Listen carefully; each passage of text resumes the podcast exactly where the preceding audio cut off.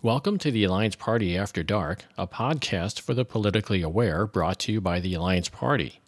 Content for this episode was recorded on Monday, February 10, 2020.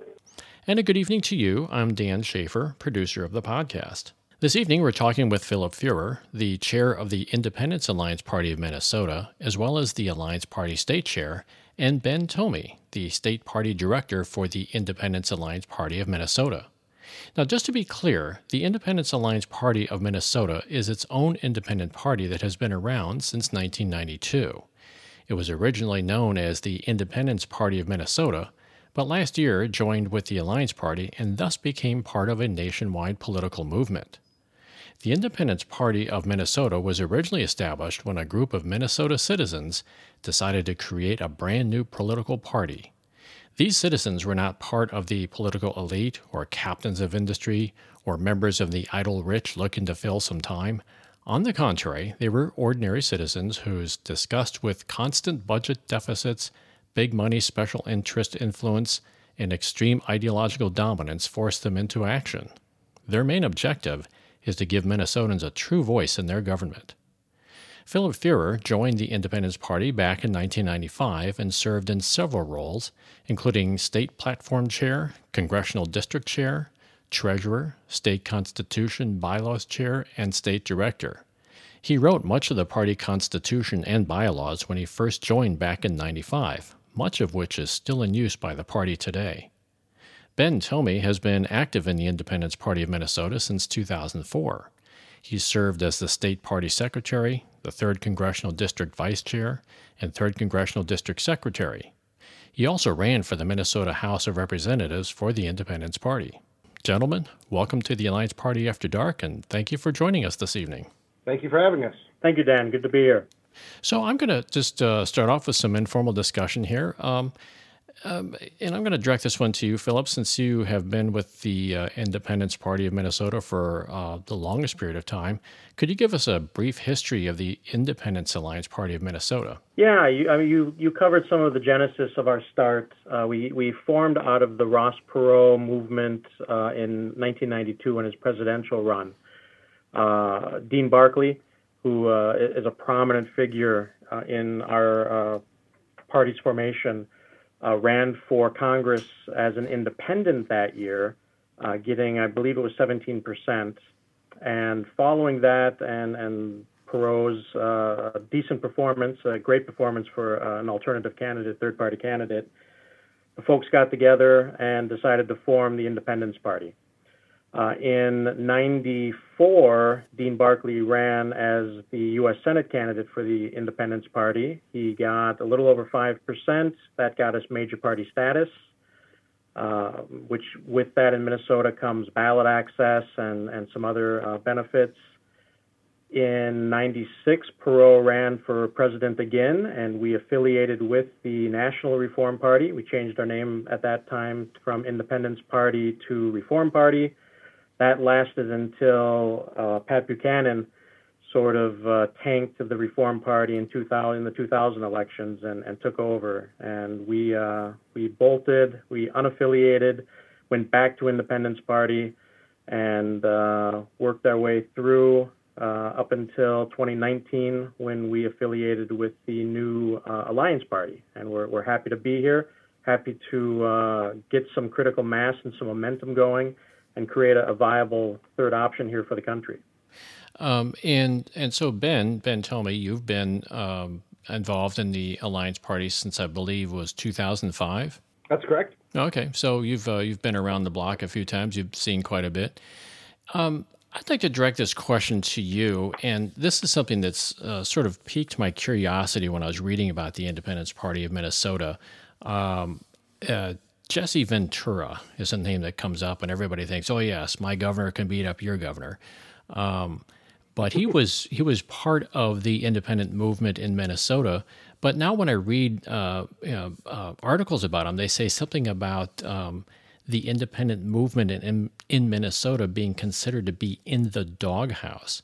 Uh, can you give me some context of that? Well, I guess I have not seen that article, so it's hard for me to uh, direct towards any specifics, but uh, there's a lot of things at play.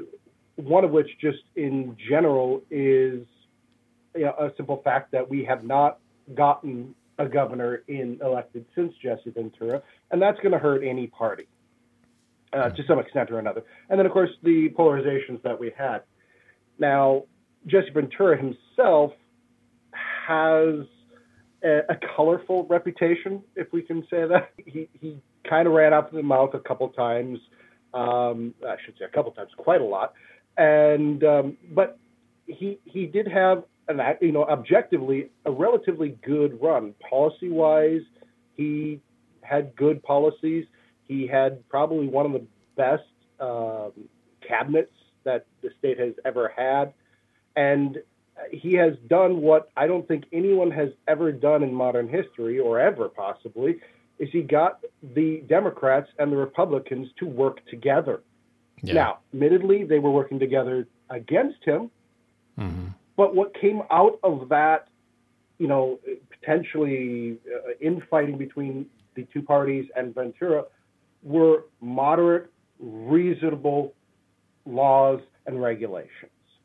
So, as much as he can be ridiculed, uh, and I myself will lay a lot of negatives at his feet, but he did a lot of good, and I think he was a very good governor. I, I think also that the fact that he, from what I understand, when he ran his campaign there in Minnesota, he was um, uh, not nearly as financially um, uh, backed as the other two main parties, the Democrats and the Republicans. I, I don't remember the number. I think it was something like three hundred thousand dollars or something, and, and um, I think just due to his sheer personality, he was able to um, get all the publicity he needed and uh, ran a very effective campaign and squeaked by uh, the uh, the win.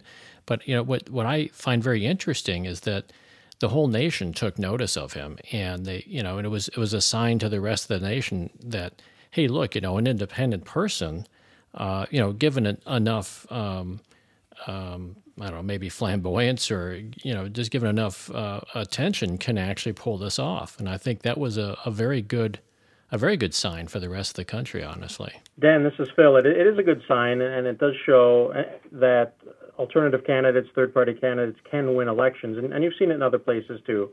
Uh, Angus King out in Maine, uh, Lowell Weicker uh, back over in Massachusetts actually formed uh, what was called, or I'm sorry, Connecticut formed a, a Connecticut party uh, for a while. Uh, Bernie Sanders yeah. is uh, uh, an independent or has been elected as an independent. So it can happen. Uh, to, to, reference your earlier question on the doghouse, I think you might be referencing a 2018 uh, article that came out right before the election, on an Associated Press article mm. that talked about the third parties being in the doghouse. And, and I think that was in reference, or the Independence Party being in the doghouse. I think that was in reference to uh, us having lost major party status in 2014. So we uh, we gained that major party status uh, in the 94 election. We held on to it for 20 years, and then our candidates uh, didn't perform as well. We actually ended up about 1,300 votes short in 2014, and then got knocked down to uh, minor party status. We call it here in Minnesota. Well, what's the difference uh, between so the that, two of them? Uh, in Minnesota, the difference between major and mi- minor party status major party gives you automatic ballot access. A minor party has to petition to get on the ballot.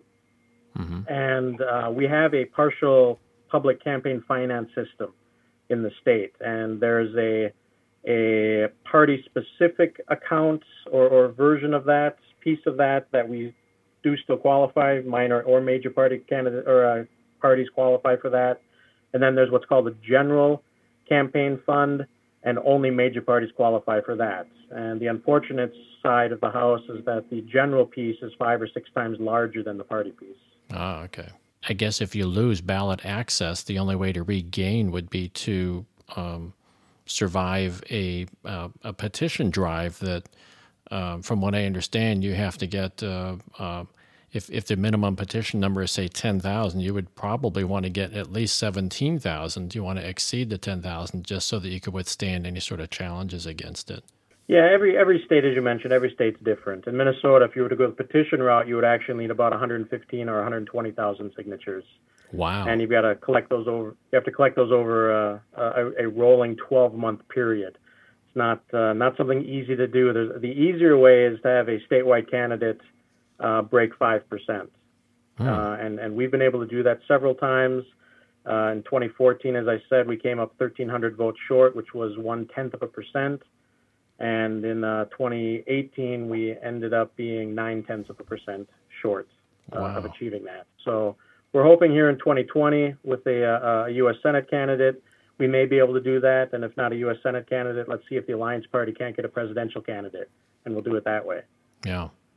Yeah, that's really hard. I don't know if you've. Uh, we had an interview with Ralph Nader some time ago, uh, two or three weeks ago, and uh, he recommended that uh, I read uh, this book by Teresa Amato, and she talked. She was his uh, campaign manager for the 2000 and 2004 presidential um, election, and this book is just full of, of war stories, really um, negative stories, really about you know what the the dirty tricks that the established uh, uh, parties do. Uh, in this case, it was actually the Democrats that were fighting more than the Republicans, and uh, some of the dirty tricks they pull to uh, you know challenge every single signature on your on your petition, um, and just uh, fight you tooth and nail in, in court and out of court. It's just um, it's quite an arduous process, and she was trying to take it on this process in all 50 states plus uh, four territories. So it was it was it was. Uh, well, it is in the best interest of the two major parties to block out any competition. It, it takes away from them, just yeah, like, yeah, you know, in business. Have you guys? Uh, do you guys? Have, I'm sure you have your war stories as well with the uh, uh, Democrats and Republicans sort of closing ranks to prevent uh, anybody from penetrating the fortress. Well, myself, uh, when I ran for state representative, um, the then Secretary of State used a relatively, well, I shouldn't even say relatively, it was a very obscure law um, overseeing the uh, primaries and used that to strike me off the ballot. And that went to the state Supreme Court, and the surprisingly enough, at the time, the Attorney General uh, pretty much walked up and said, "Yeah, this law is indefensible." Wow. And so it, they threw it out, thankfully, and so I was able to get on the ballot. But it's, it's things like that that happen every day. Yeah, you kind of wonder. I mean, if you're really um, a politician that has you know your constituents' best interest at heart, why would you be compelled to uh, remove uh, voices and choices from uh, the people? It's it's kind of amazing. So, what? So, uh, I guess that was Ben. you I was. You were just talking about your uh, your run for the state representative. Yeah. Okay. Okay. Is that? Uh, do you, have you ever talked to anybody else that's tried to do the same thing, perhaps either in Minnesota or outside of Minnesota, that has similar types of experiences? Um, not not terribly. I mean, we, luckily Minnesotans are well known for fair play. Um, so we don't have a, a, a, ton of horror stories within the state, um, and I unfortunately don't have that much conversation outside. But you know, and, and when I ran that year, it was pretty much all of our candidates was, was lumped into that obscure law, and and so a lot of us were wondering what's going to happen now, and so that always puts you in a bit of a, a, a scary situation, a feeling of unfairness, and uh, kind of gets you angry. Yeah. But uh, luckily, the system worked for us, and I believe for the people. Um, the other thing I think, unlike maybe some of the other third parties, uh, both within the state and outside the state, the Independence Party, now Independence Alliance, has enjoyed a, a fairly positive opinion throughout most of Minnesota.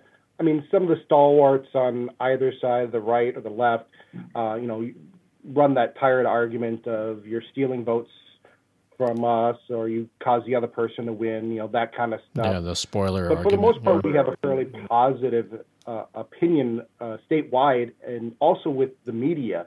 Media, even as we have gone into minor party status has still treated us with more respect than say some of the other third parties, and and um, hmm. we believe that it is, is how we ran, how we did business, the people we put forward that gave us that respect.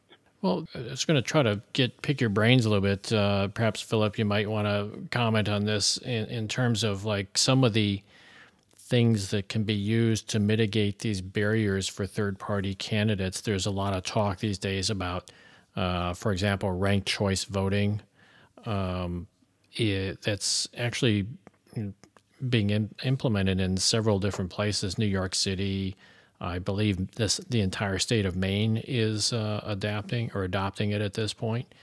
Um, there's this other concept called multi-winner congressional districts, uh, gerrymandering elimination. Are there any of these uh, activities, or is there any um, anything going on up in Minnesota uh, regarding these uh, ideas of mitigating barriers of entry? Yeah, on, on the, the entry side of the house, we are strong supporters of ranked choice voting uh, here in the uh, Independence Alliance and work with Fair Vote Minnesota, uh, our local uh, ranked choice voting experts here in the state.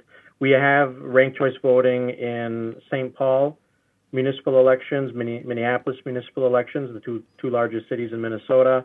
Uh, St. Louis Park, which is a large Minneapolis suburb, just adopted it and held their first election with ranked choice and there's a big push down in Rochester, which is I think the third largest uh, city, fourth largest city, four. top four, top five city here in Minnesota. Uh, so r- ranked choice voting is is alive and well here uh, in Minnesota, and we're behind it all the way. A great opportunity to let people uh, vote their hopes rather than their fears. Yeah. For those folks that aren't familiar with, with ranked choice, it, it uh, you you cast your first round vote and if nobody has reached a majority, 50% or more, then the last place candidates, you look at their voters and you reallocate to their second choices. And you keep doing various rounds until somebody uh, wins the election. Yeah. Uh, it's a great opportunity for, uh, as I said, folks to vote their hopes rather than their fears. And that means uh, that independent candidates, third party candidates, alternative candidates have a better shot at winning because you're not as a voter, you don't have to go in and say, I love candidate Y, but candidate Y, I don't think can win. And I, and I think if candidate Z wins, it's the end of the world. So I've got to vote for candidate A because candidate A is the only one that can beat candidate Z. Uh, so it, it starts to get rid of that dynamic. While ranked choice voting does exist here in Minnesota in, in some key locations, we still have, have a struggle because only a handful of cities have the right currently by law to mm. take up ranked choice voting. Um, my city that I live in, in Blaine, that city does not have that right. If, even if they wanted to, they could not choose to do that because of the state law. And so that has been something we've been working with our state legislatures. Uh, we have a few people that uh, actually sit down and will talk to us. Um, and we've been trying to get that uh, expanded so that any municipality can choose to if they want. In Minnesota, that's called the the local options bill. Uh, so, so what Ben referenced was uh, charter cities in Minnesota, which there are only 10 or 12, uh, can currently adopt ranked choice voting if they wanted to. Local options would allow any any uh, municipality to do that. Uh, but it is spreading, I think. I think it's, it's starting to spread a little bit. Uh, another uh, uh, mitigating barrier, we're working with the Libertarian Party on uh, legislation. We, we submitted a bill with them and the Green Party and actually our, our two marijuana parties here in Minnesota. Last year, it didn't go anywhere, uh, but there was a clause that was reacted to a bit negatively, so we have amended that clause, and in another couple of weeks here, I believe on the 20th of February, uh, the Libertarian Party is going to be reintroducing that with a, Republican state senator and a Democratic state representative to uh, see if we can't uh, lower some of the uh, criteria on petition requirements, uh, both in terms of signatures needed as well as the time frame to collect those in, and uh, lowering that 5% threshold for major party status, seeing if we can't drop that down. okay. uh, along with a few other good government good government measures. So we're working on that too. How do you um, how do you approach a legislator from one of the big parties about that? Because I've always wondered about that. That's um, you know I was talking about Teresa Amato before. That's one of the uh, potential solutions that she suggested in her book. And I'm like, well, okay, if they're already the party in power and they would want to solidify their power, how do you talk them into, you know, uh, just going into something something like ranked choice voting or, or gerrymandering elimination or something like that? The idea there is to build relationships. I mean, you need to have relationships with these people before they get into power because if you just walk up to them and while they're in their uh, congressional, not congressional seat, but state house seat or a state senate seat, they're not likely to give you as much credence mm-hmm. um, just because they don't see you as helpful to them. Right. But uh, we we have worked to develop some relationships. Uh, the Democrat in particular, we have we had worked with uh, in the past while he was a uh, council member for um, the third largest city, Bloomington, Minnesota. And uh, when he became uh, sitting representative, we had the right, so to speak, to sit down and have a conversation with him. And he listened to us and liked what we had to say. He's basically a like minded uh, person in, in, in, these kind of ways, so that helps. Um, the Republican, the Libertarian uh, uh, party was the one who had the connections with him because he he much like Rand Paul was mostly a libertarian but uh, ended up running under the Republican Party. So when we uh, here in Minnesota decided to work the three the three minor parties at the time it was Greens, Libertarians, and uh, at, and at the time we were the Independence Party. We decided to kind of work together a little bit more rather than to fight amongst ourselves to get what we all can agree on done. Okay. And so we were able to make these uh, inroads. Oh.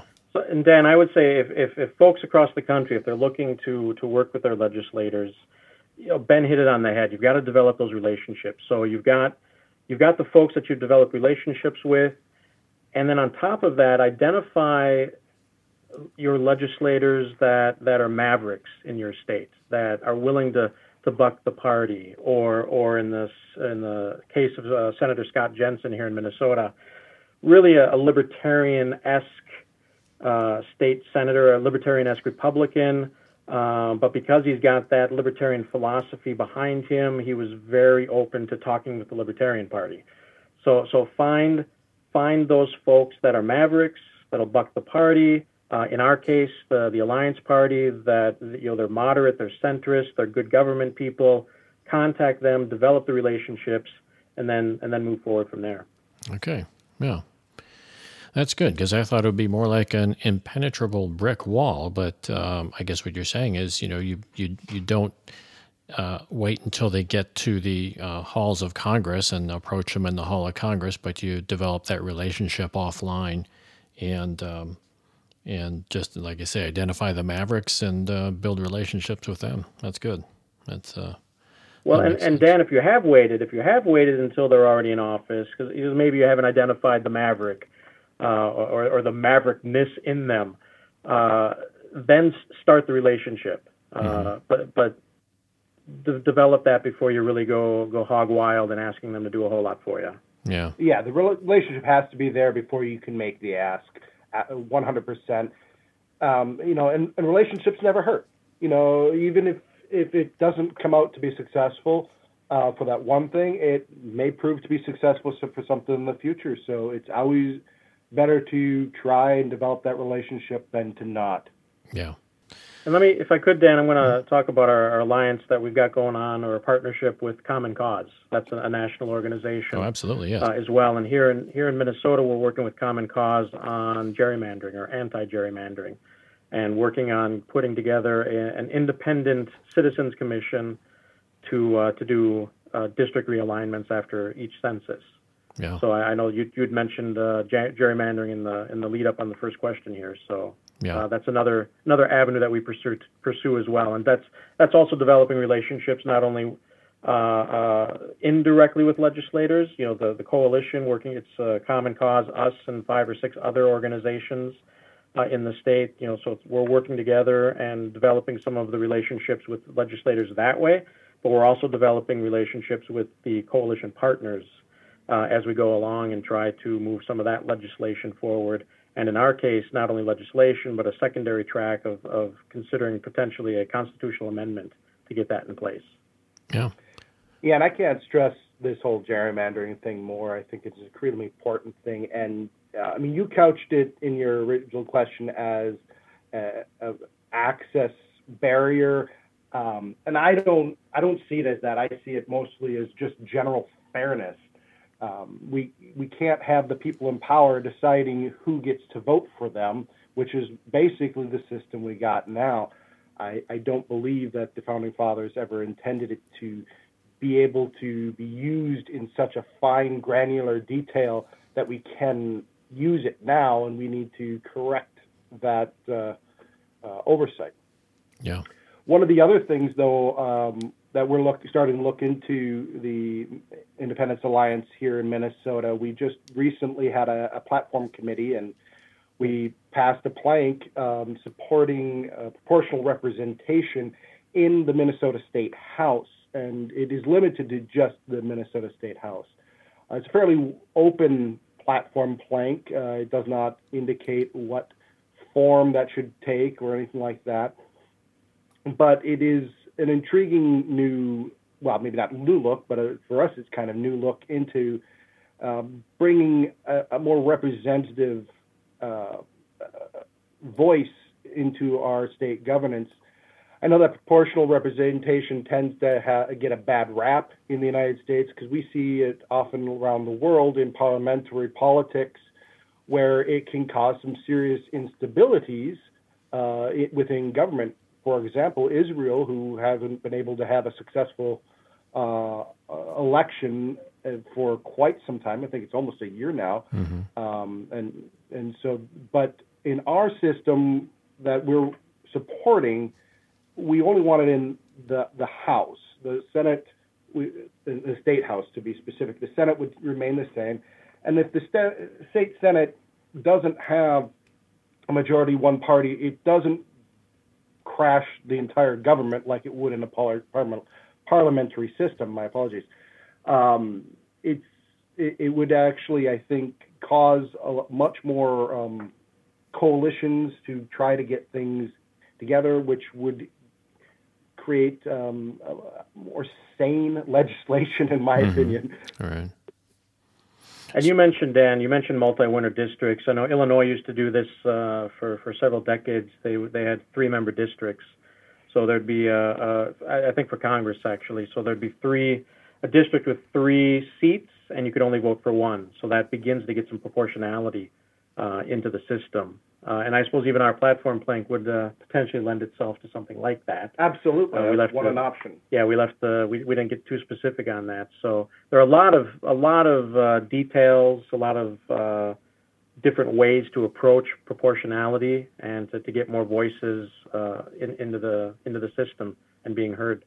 Oh, that's good. Yeah, I know that here in Missouri we passed an amendment, Amendment One, which was to end gerrymandering. Um, and that's uh, the idea there was to hire uh, the way that Missouri does it anyways the, the, way they plan on doing it anyways is to hire an independent demographer they call them and it's uh, they basically are supposed to draw the uh, the district lines in a, a, so-called fair way but uh, that uh, it remains to be seen if that's going to be successful. There's been some legislators here that have been trying to um, sort of work that backwards a little bit, but uh, hopefully it'll be uh, successful here as well. It seems to be uh, taking place in a lot of other states as well. So um, that's all good news for us, I believe.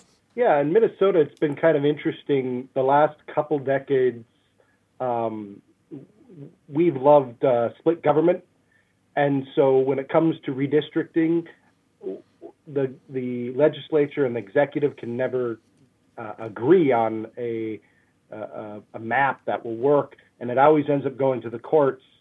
Uh, and whether that's the best place for it or not, it, they generally came out with a, a, a middle ground map that doesn't overly support one party or the other. And so, I guess in that respect, I would uh, tip my hat to the judicial branch for helping out in that respect. But I don't know if that is the uh, best way to continue going forward. Yeah, my understanding is that uh, the judicial branch hesitates to get involved in these things. So um, I know that uh, a lot of times, um, it, well, I think the U.S. Supreme Court was uh, supposed to take up or, or was proposed to have taken up some gerrymandering issues, and they pushed back on it. Yeah, they basically threw out most of them that came up to them, um, mostly because they don't really want to get into the, the what they consider as a, a, a state province.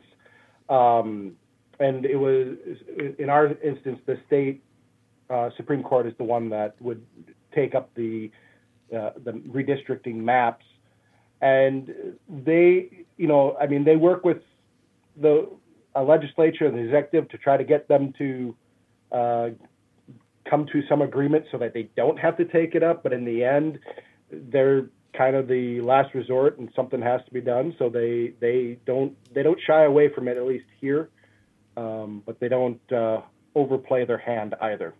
Uh, that's a that's a difficult balance. I tell you what, why don't we take Absolutely. a quick break right here? We've we've been talking with Philip Fuehrer, the chair of the Independence Alliance Party of Minnesota, as well as the Alliance Party state chair, and Ben Thome, the state party director for the Independence Alliance Party of Minnesota. We'll be back right after a short break. The two party system that we've got is broken. The choices are awful. All we see is lies, cheating, deceit. You could say it about both parties. Neither one really stands for anything except acquiring and exercising power. The idea was to give the power to the people, or the people who've given the power away. And that's where the system broke.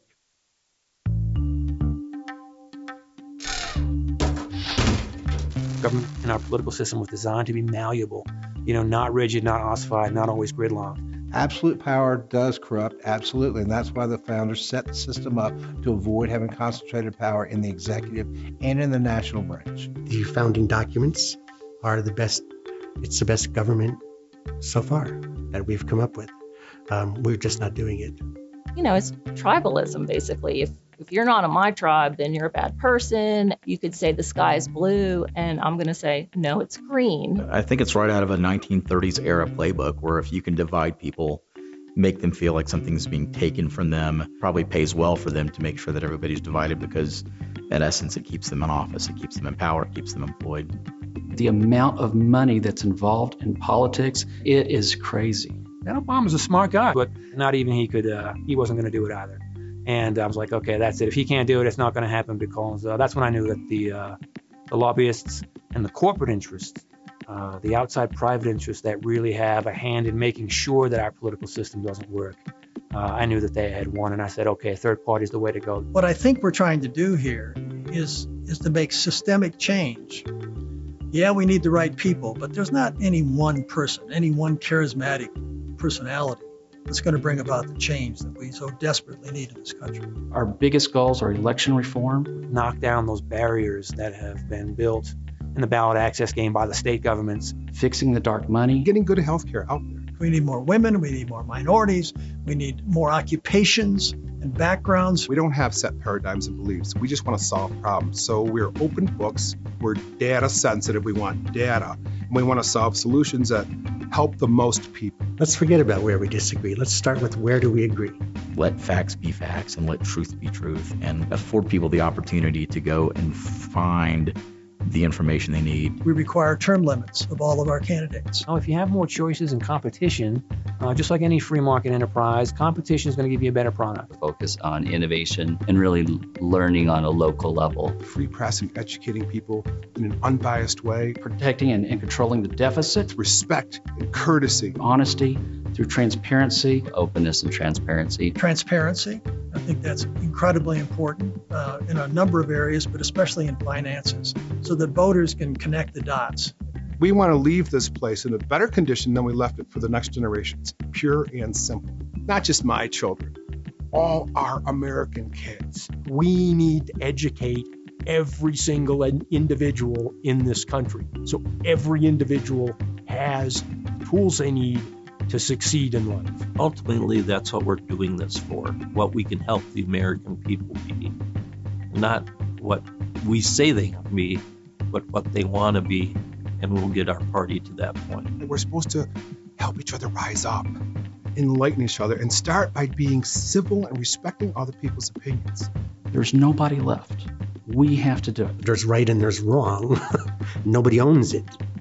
You know, uh, JFK, I believe, was quoted as saying something to the effect of, "We don't need to look for the Republican answer or the Democratic answer. We need to look for the correct answer." And that's the types of conversations we're not having.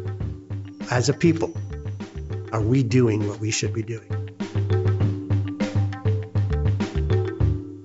We're back. We're talking with Philip Fuehrer, the chair of the Independence Alliance Party of Minnesota, as well as the Alliance Party state chair, and Ben Thome, the state party director for the Independence Alliance Party of Minnesota.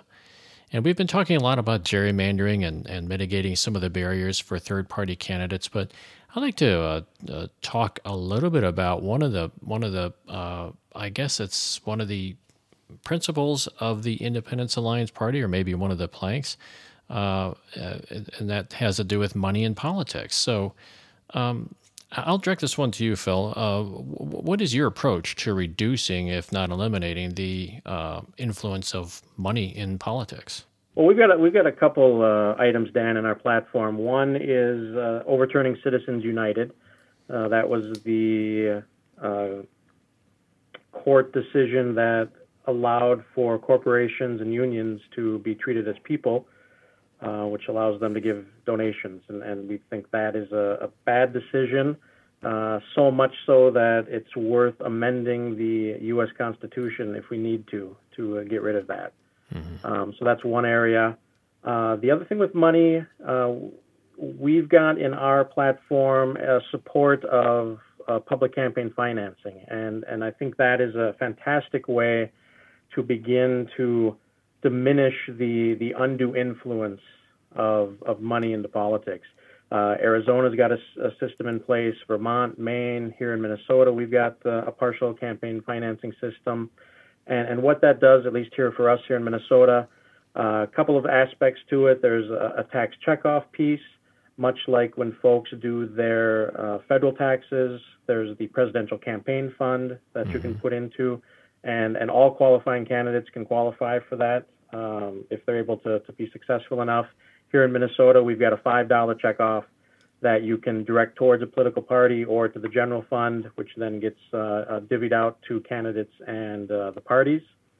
We have what's called the Political Contribution Refund Program that allows each Minnesotan uh, to give $50 uh, as an individual or $100 as a married couple to qualifying parties or candidates that they want to give give to, and they can split that up if they want to, and, and to get to their 50 or hundred dollar threshold. Uh, and that is for qualifying candidates who agree or parties who agree to uh, spending limits, uh, uh fundraising limits, uh, and other good government uh, practices. Um, and that's a, a, great way to, to get small donors into the system. Uh, nationally, whether you like him or not, uh, it, it's if you've heard uh, Andrew Yang talk about his democracy dollars, mm-hmm. he's touting something similar nationally. I think he's looking at $100 per person uh, with his democracy dollars. But it's that idea that uh, let's get some small donors into the system. Let's get regular folks donating to campaigns. You, you hear from uh, you know Bernie Sanders. I think in 2016, $27 was the the mantra and now he's got that down to an $18 average donation. Uh, let's get let's get candidates and campaigns and politics fueled off of thousands, tens of thousands, a national campaign, millions of small donations, rather than, you know, on the other side of the aisle, we hear about the the 40 billionaires uh, funding a campaign, right? Uh, or or major ten thousand dollar donations, things that for uh, most of us you look at and go, you know, there's there's just no way I can compete with that uh, as a donor. You know, I could give you fifty bucks, but I, I can't give you ten thousand. Um, so let, let's try to blunt that a little bit and get folks feeling like they're able to to be part of the process. They become part of the process and then get vested into that and and feeling like they are uh, part of the process and worthy of being involved. Well, I've uh, a little bit question about that. Um, just a technical question, really. When, when you talk about uh, you know essentially public funding of of campaigns, um, would they would the would the candidates then be limited to that? In other words, they're given X number of dollars and then they cannot exceed that. Is that the approach? Yeah, most, most obviously, you know, it depends on how you set the system up. Um, most systems will have a maximum spending threshold like it's put into place. So if you agree, if you agree to, to receiving public funding, you also are agreeing to not spending more than X amount for your campaign. Okay. Now, uh, here in Minnesota, uh, it's a partial public financing piece, so you do still have to go out and raise some of your own money, but you do get a nice chunk of money uh, that can come in. You talked about Jesse Ventura earlier. I think in total he had about a million dollars, maybe it was a million two, uh, that he raised in his gubernatorial uh, race in 1998, uh, which he, he, was still uh, uh, a third to a fourth of what the other Republican and Democrat candidates had raised. But of that, $400,000 or $450,000 came from the public finance system. Hmm. So you take his his his 1.2 and you knock that down to 800,000. Who knows if he would have had enough money to get his message out uh, and be victorious? Right. Uh, here in Minnesota too, what we do is if you're a first-time candidate, you get a bit of a bonus. So you get a 10% bonus off the off the limit. So whatever the limit is for a particular race, you get to add 10% to that. And the kicker here, one thing that I like in Minnesota uh, is if candidates decide to to back away from the system and not not participate, but you decide that you will participate in it, not only do you get the partial public financing, but you're now no longer held to the spending limits because your your Democratic opponent or your Republican opponent refused to participate in it. So you're you're absolved of, of those limits, yet you still get the benefit from the program.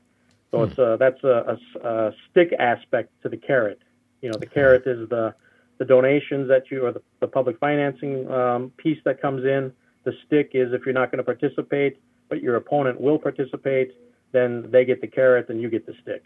We should also not forget about PAC money, the dark money that comes in. Uh, you know, the money going directly to candidates uh, in the last decade has been going down, and the PAC money going to PACs has been, has been going up. Right. And that pretty much is a, a black hole. We don't know who's financing the PACs very well. We don't know anything that goes out, and they can go out and and spend as for the most part as much as they can uh, and want, um, with limited oversight in that respect. Obviously, there there are some restrictions that they have to abide by, and our party here in Minnesota has had had some struggles with that because we I, I, probably to a, a, person in this party oppose the idea of PACs and their in, oversized influence on our democracy. But at the same point in time, when your opponents are taking that money, it, it it's hard to hamstring ourselves uh, on our principles. And so it's that question, you know, do we stand on the principle or do we, you know, just you know go play play by the rules that are now in hopes to change the rules, and so you mm-hmm. find that in our platform has gone back and forth whether or not we ban our uh, our, our candidates from use, accepting PAC money or not. Right now, we currently allow them to, or at least use their discretion with it but we do have some mitigating factors in that we you know want to make sure that they they aren't being bought, if you will, by said PACs. Well, my understanding of PACs, the pol- political action committees, is that uh, the candidates theoretically don't have any control over them; that they operate on their own. Is that is did I get that right, or is is that because I, I think as a candidate you wouldn't really have theoretically that much control over it, would you? By law, that is absolutely correct. In practice, it's less so black and white. Yeah. Um, it's not too difficult to figure out what the candidate you support is going to be talking about.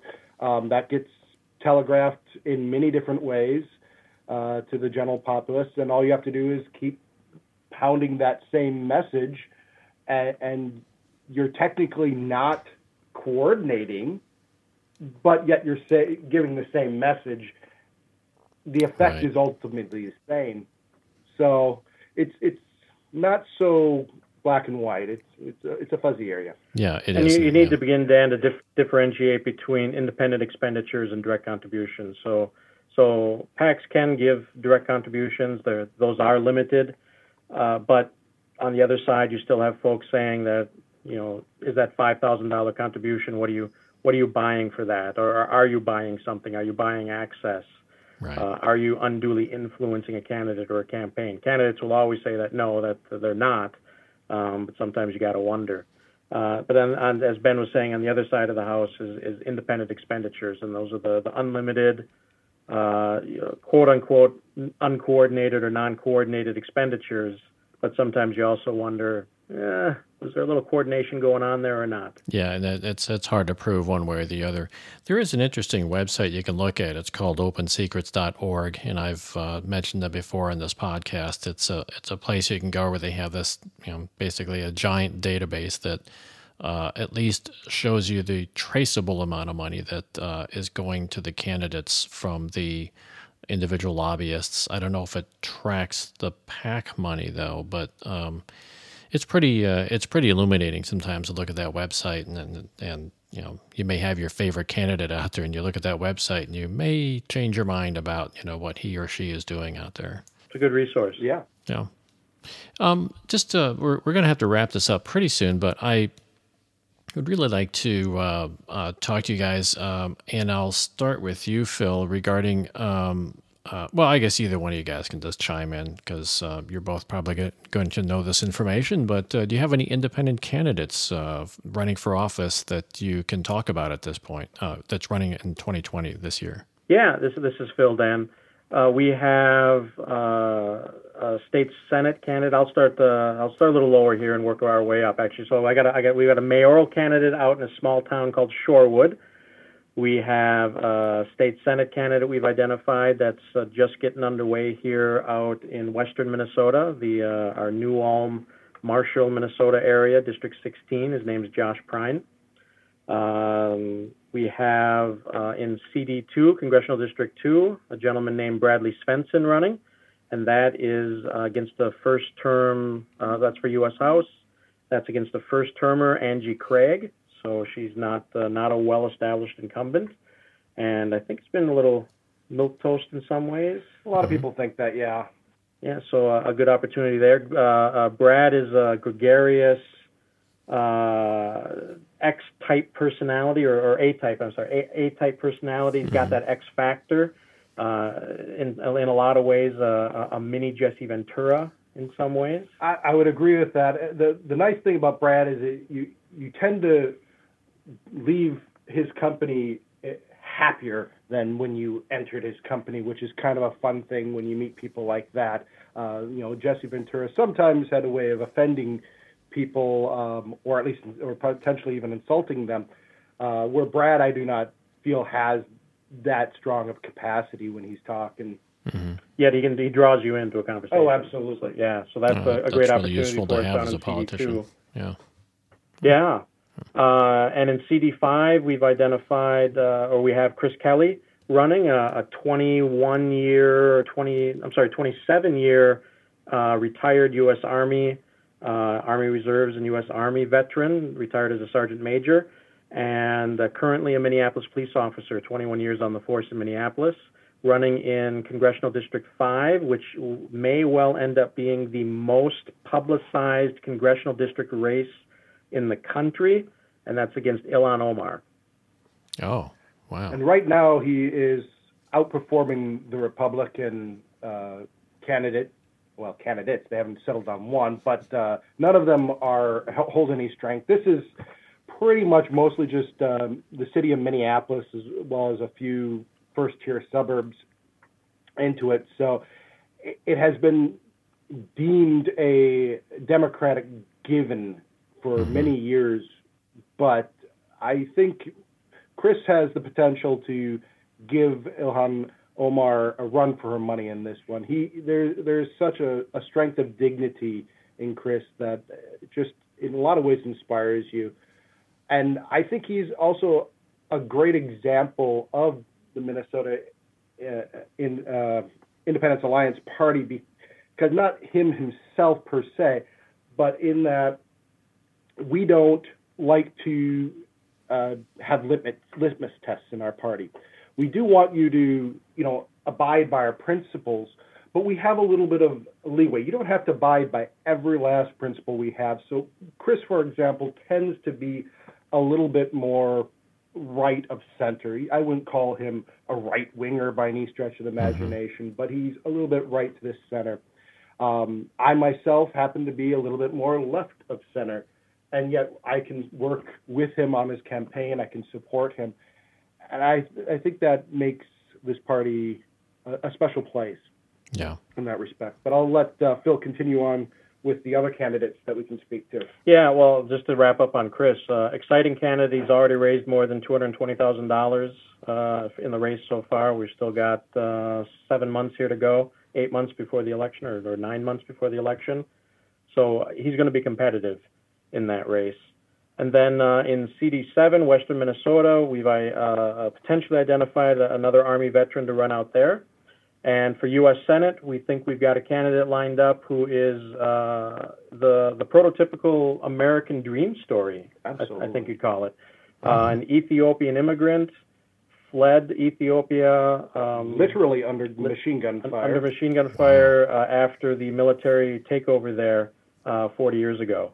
Wow. And uh, came to well, went to Rome first. Spent a few years in Rome while he was filling out paperwork to uh, become a, uh, a, refugee immigrant into the United States. Uh, came in at in New York. Mm-hmm. Uh, said he saw the Statue of Liberty and fell to his knees and actually kissed the ground. Uh, and then over the last 40 years here, has developed a couple of patents and uh, become an IT executive and, and doing quite well. So we've got him hopefully lined up here, and uh, we should be hearing more from him in, in the next four or five weeks here. That is a really good success story. story. Yeah, yeah it is an amazing story. Uh, I mean, you, you, think about all the struggles you have in your life and, and and what it takes to get to you know where you have been, whether you're successful or not, and then you hear his story, and you you can't help but be inspired. Yeah, yeah, that's very very true. That's good. So, any other candidates? That you can talk yeah, about? There's a couple others that are maybe in the hopper, but uh, we start getting into you know further into the uh, less likelihood that they might run. Yeah, yeah, we so don't want to. I think yeah, we're, we're good there, but I will say our, our state convention is at the end of April. Uh, we so we've still got a good uh, six seven weeks here. If somebody wants to step forward, contact us. We'll uh, we'll start working with you. Wonderful. Yeah. Um, Great. So um, I think we've uh, pretty much got to wrap this up. Anything else you guys want to say before we uh, call it uh, an evening? Well, Dan, thanks for having us on. Uh, I want to definitely thank thank you for, for having us on and, and talking to us. Uh, and for listeners out there, if you're interested, if you're getting involved in, in alternative or third party politics, it's not an overnight thing. You got to stay at it. So stay at it, do the work, and uh, reap the benefits.